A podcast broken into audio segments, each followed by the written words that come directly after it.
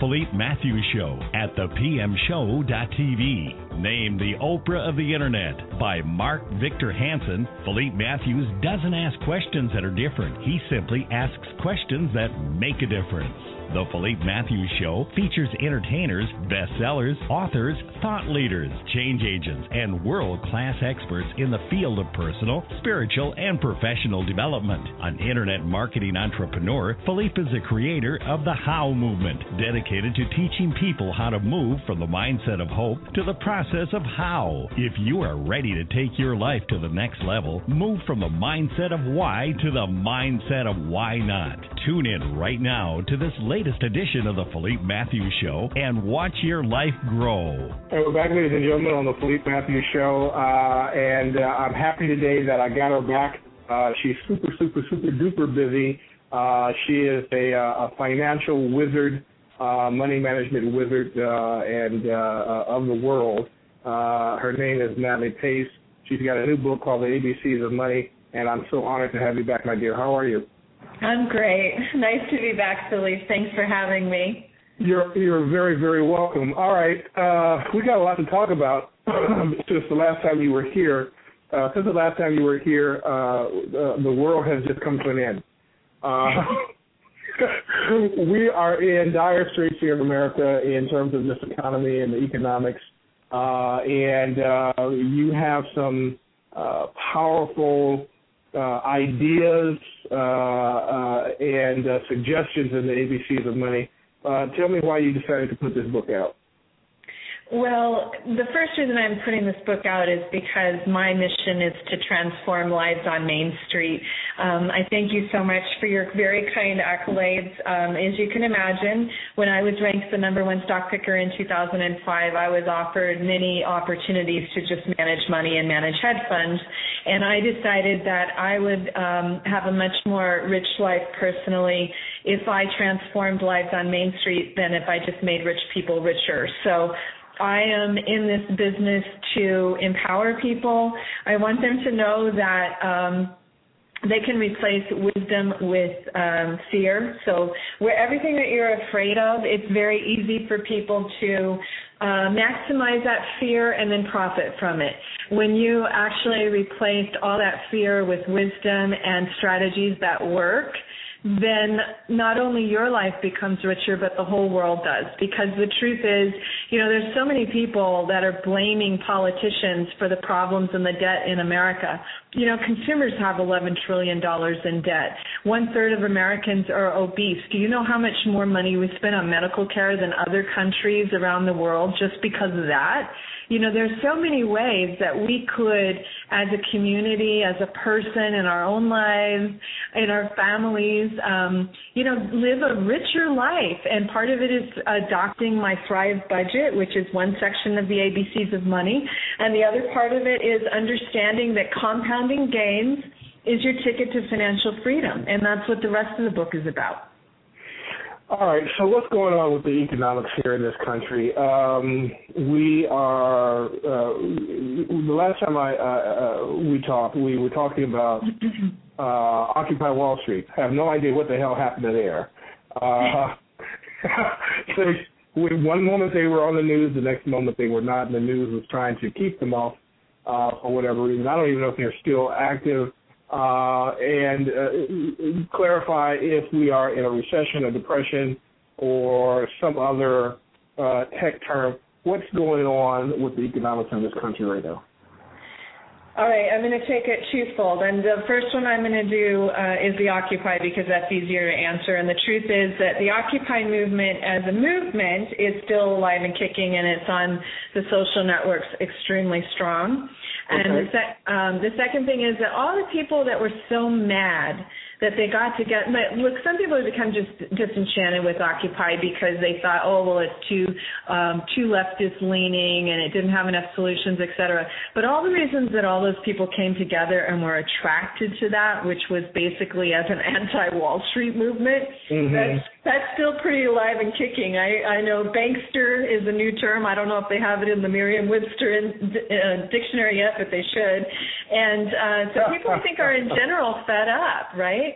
So, um, and and honestly, truthfully, this is something that that kind of gets my goat.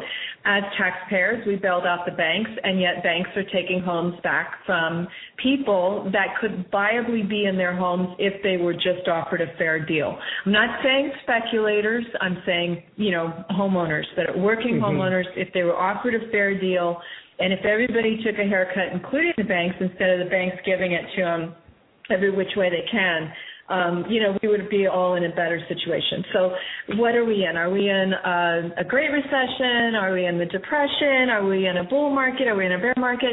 The truth is that um, none of this will be defined definitively until after the fact. That's you know nobody during the Great Depression knew that they knew they were in tough times, but they didn't know that they were in the Great Depression. You know that comes back to be defined. And in actuality, the Great Depression had bull market years and then years that pulled back. It had a roller coaster just like we're experiencing today. So it is possible that this Great Recession that we just got out of, that we're not supposed to be in anymore, is part of a larger uh, trend. And one thing I can tell you is what no matter what we call it, it's slow growth. No matter what we call it, it's high debt. No matter oh, what. We you back to another one because that's what speculation is out there. Is that uh, we just got out of uh, uh, you know out of the pot and now we're getting ready to go into the fire. Uh, any merit to that? Um, you know, look, there's always risks out there. What I can tell you are just uh, what the statistics are, what the projections are, and what my personal take is.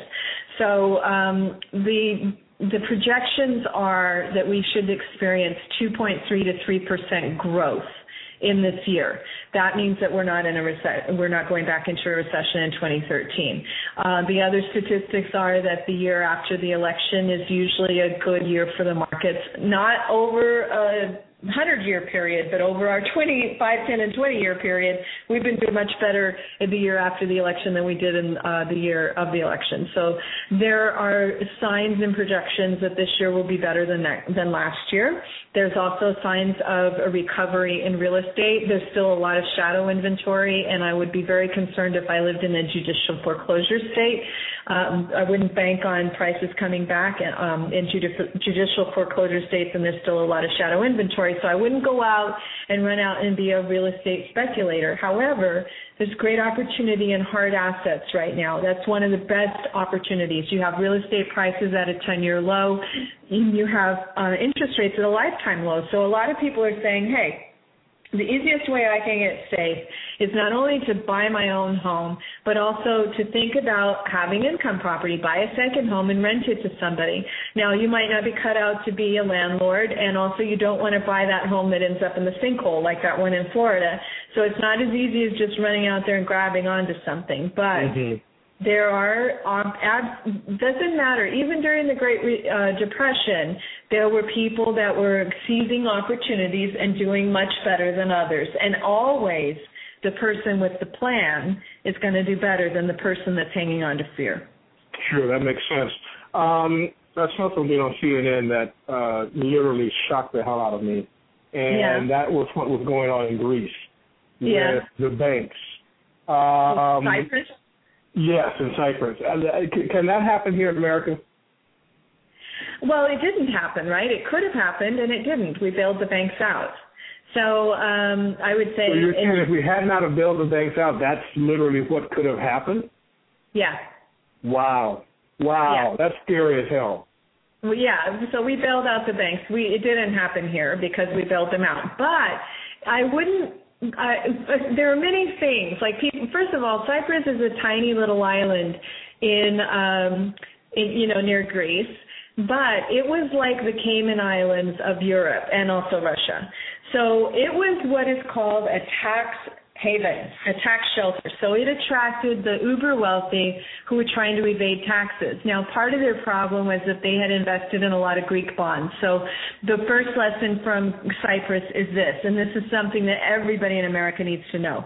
Bonds are dangerous. They are not safe right now. Traditionally, they're considered safe, and it was a way to earn gains during the Great Recession when the stocks dropped so low.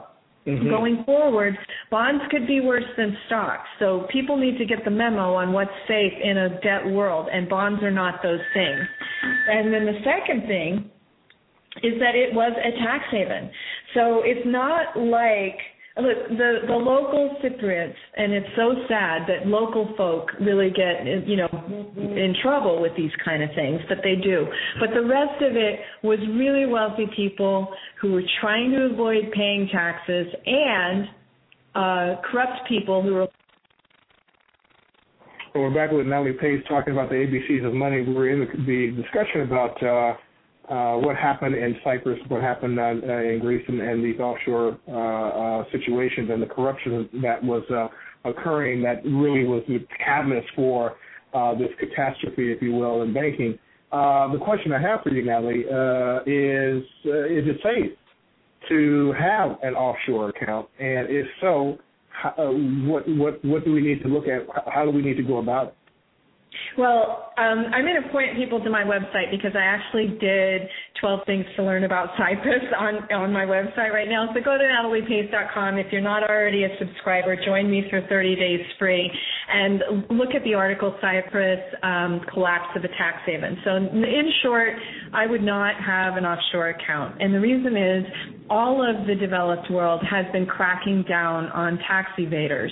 So I think personally, I think um, morally even that you know being if you're going to live in a society, why not contribute to you know having the streets paved properly? Why not contribute to defending your own nation? You know why are you going to try to go and take all your money and stick it in Cyprus or or the Cayman Islands in the hopes that you know you're not going to get taxed but you're, you're going to enjoy all the benefits of the you know everybody else carrying your burden for you. Now you see that that can be a catastrophe. You're taking a much bigger haircut and you're giving it away to a bunch of gamblers and and corrupt people. I mean actuality i think it's um, you know, it's insane that you know most of the Russian uh, people that you know the big wealthy Russians managed to find quote unquote a, a, a branch open that they were able to withdraw their money, so they're not going to be the ones taking the haircut. You know, that just gives you an, a, a clue as to how corrupt that whole thing was.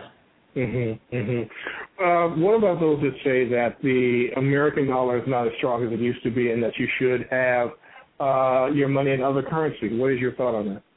Well, it's very difficult to put your money in other currencies. And I would say, you know, look, we have all these kind of fear mongers out all the time. And some of the best selling authors right now have these books out that were instilling fear, uh, you know, big, big, frightful names on them. And in fact, they were promoting the euro as the other currency. If you had invested in the euro during the Great Recession, you would have lost so much of your money.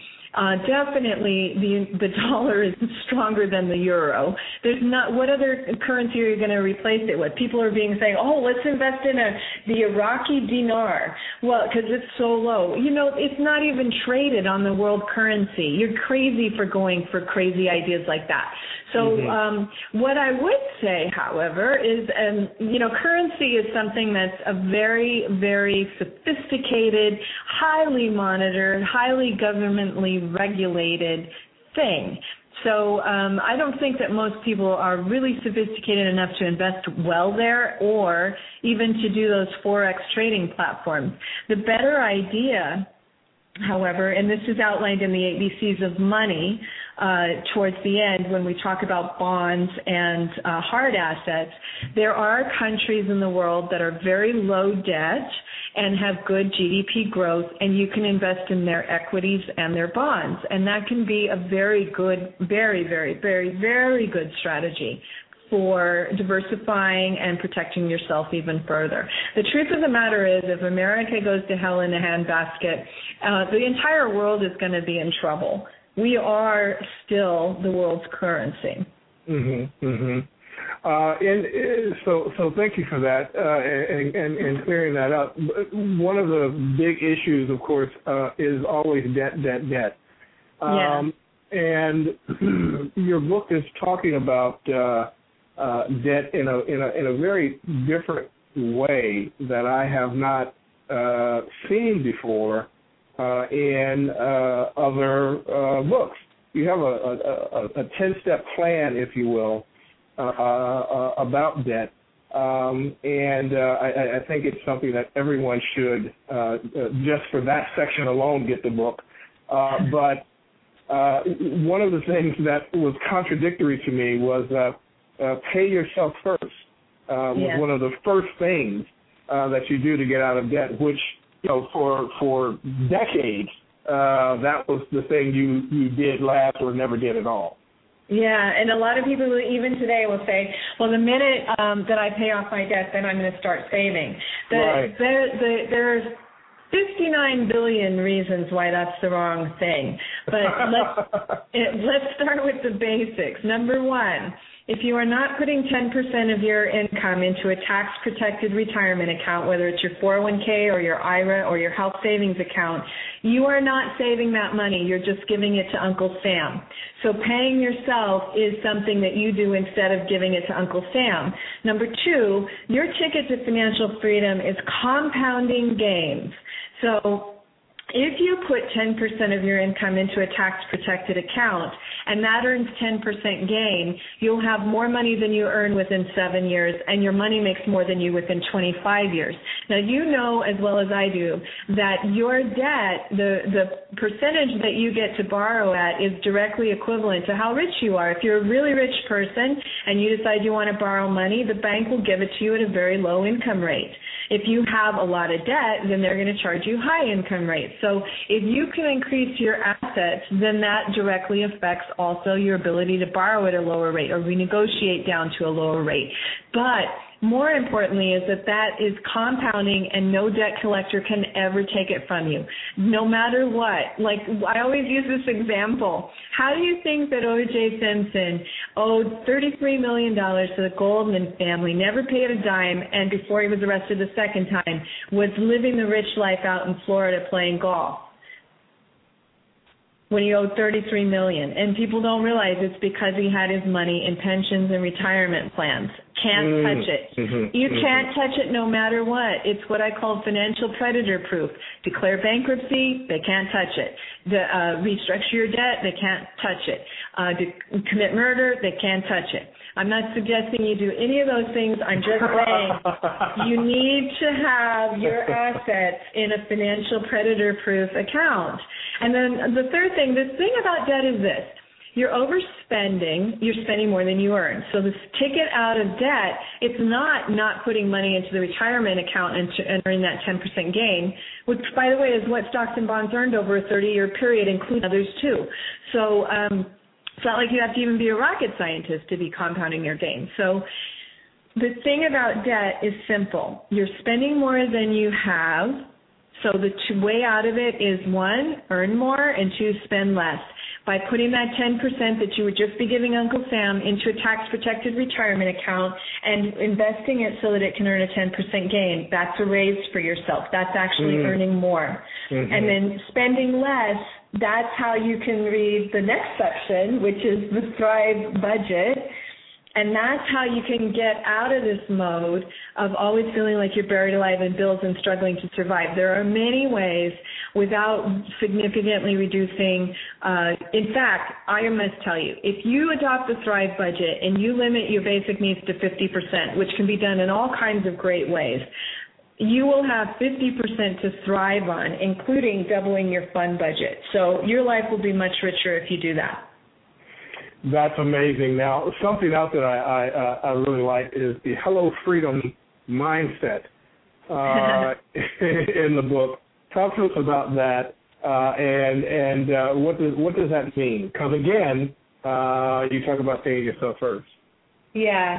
Well, you know, it it came to me because the first, you know, I get a lot, all kinds of people uh, coming to me, Natalie, I want to do this, I want to do that. How do you help me do this? Blah, blah. So someone had actually inherited a million dollars. Now, before they inherited this million dollars, it was pretty clear it was not taxed. It was through a life insurance policy. Before they inherited that, they had been living off of credit cards, so they had amassed a hundred thousand dollars in credit card debt. So she comes to me and she says, Natalie, as soon as I pay off a hundred thousand in debt, I would like you to help me invest nine hundred thousand dollars, right? And so I my first thing to her is I said, Why in the world do you want to go from being a millionaire to a thousandaire? So that's what I'm talking about. Like, do you have debt Mm. Or do you have wealth consciousness? If you Mhm. earn a 10% gain on a million dollars, what is that? That's a $100,000. So a person with wealth consciousness would say, I'm now a millionaire. I'm going to renegotiate my debt down to a, a affordable you know, 4% interest rate or something lower with that's secured by this million, and then I'm going to pay it off with my gains. I'm going to keep my principal intact. I'm going to stay a millionaire. Fascinating. You say there's so let's talk about the differences between a debtor, spender, and investor or wealth uh, uh, consciousness uh, individual. What are the differential differentials between the three? Well, again, the biggest difference always is what are you thinking about first? Are you thinking about spending first or are you thinking about investing first? Are you thinking about paying off debt first? Are you thinking about investing first?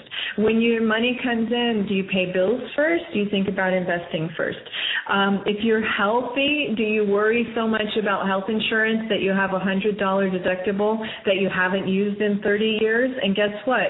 Maybe you're paying $500 a month in health insurance. You're not even using it. You could get a high deductible and do a health savings account, invest the money, and have that be another piece of your Buy My Own Island fund. You know, so again, once you shift out of, and a part of that too, there's a buyer beware chapter. You know, when you realize that everything that we get in our lives, we are sold. And most of the time we're sold by a commission based salesman who makes more money if they sell you more than you can afford. Nobody Mhm. is looking at your budget but you. So if you have, again, I don't like counting receipts. The Thrive budget isn't set up like that. It's not, I think that cutting out cafe lattes makes you cranky. I don't think that's a good wealth benefit. So, um, you know, there are ways just by being mindful, and honestly, it's the big ticket items that you start with. You know, uh, food, I mean, not food, sorry, housing, transportation, um, health insurance. Those are you in most of our budgets. E- e- electricity. Those are all things that are the biggest ticket spending, and most of those can be reduced without with actually enhancing our lifestyle. You know, it it seems that everything is about education. yeah, we sure. Education and empowerment and being proactive. I, I really uh, love this approach uh, in this book. I, I really, really do. Well, you know, I'm glad you mentioned that because, and this is something I hope that everybody on this call will take advantage of. If you read the ABCs of Money and write a review on Amazon, and please tell your friends because it's free right now. All you have to do is go to nataliepace.com and click on the cover. You can download it for free. But if you write a review, we're gifting you a free 21-day Walk to Well Success Secrets of CEOs audio series valued at $95. So what it does is it helps you to implement all the strategies that you're going to learn in the ABCs of money.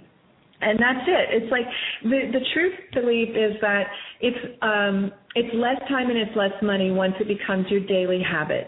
So Mhm. in other words, it's like you know, sure, it's very easy to just be um, a shopper uh, and in debt consciousness because the minute you walk out your door, someone wants to sell you something, and the minute you don't pay your bill, the debt collector is the first person to call. Nobody is calling you and saying, "Hey, are you compounding your gains?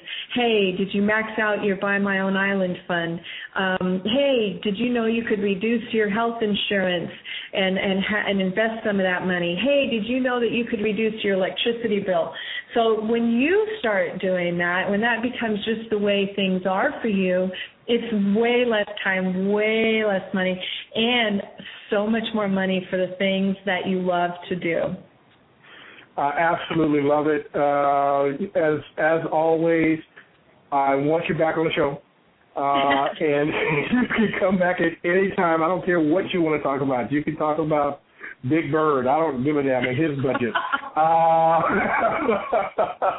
but I just think that the ABCs of money is is um, an extremely timely uh, financial book that people uh, need, and it's easy to read. It's a very easy read. It makes complete and total sense, uh, and it's not that difficult to uh, apply. I like that 21 day uh, piece that you have in there to be able to change the behavior. So I just think it's terrific. Thank you. All right, Natalie. So thank you so much for coming on. Um, many blessings with uh, all of the work that you're doing, uh, and uh, look forward to having you back on the show. Thank you so much, Philippe. Have a great day. All right, you too, my dear. Take care. Okay, goodbye now. All righty.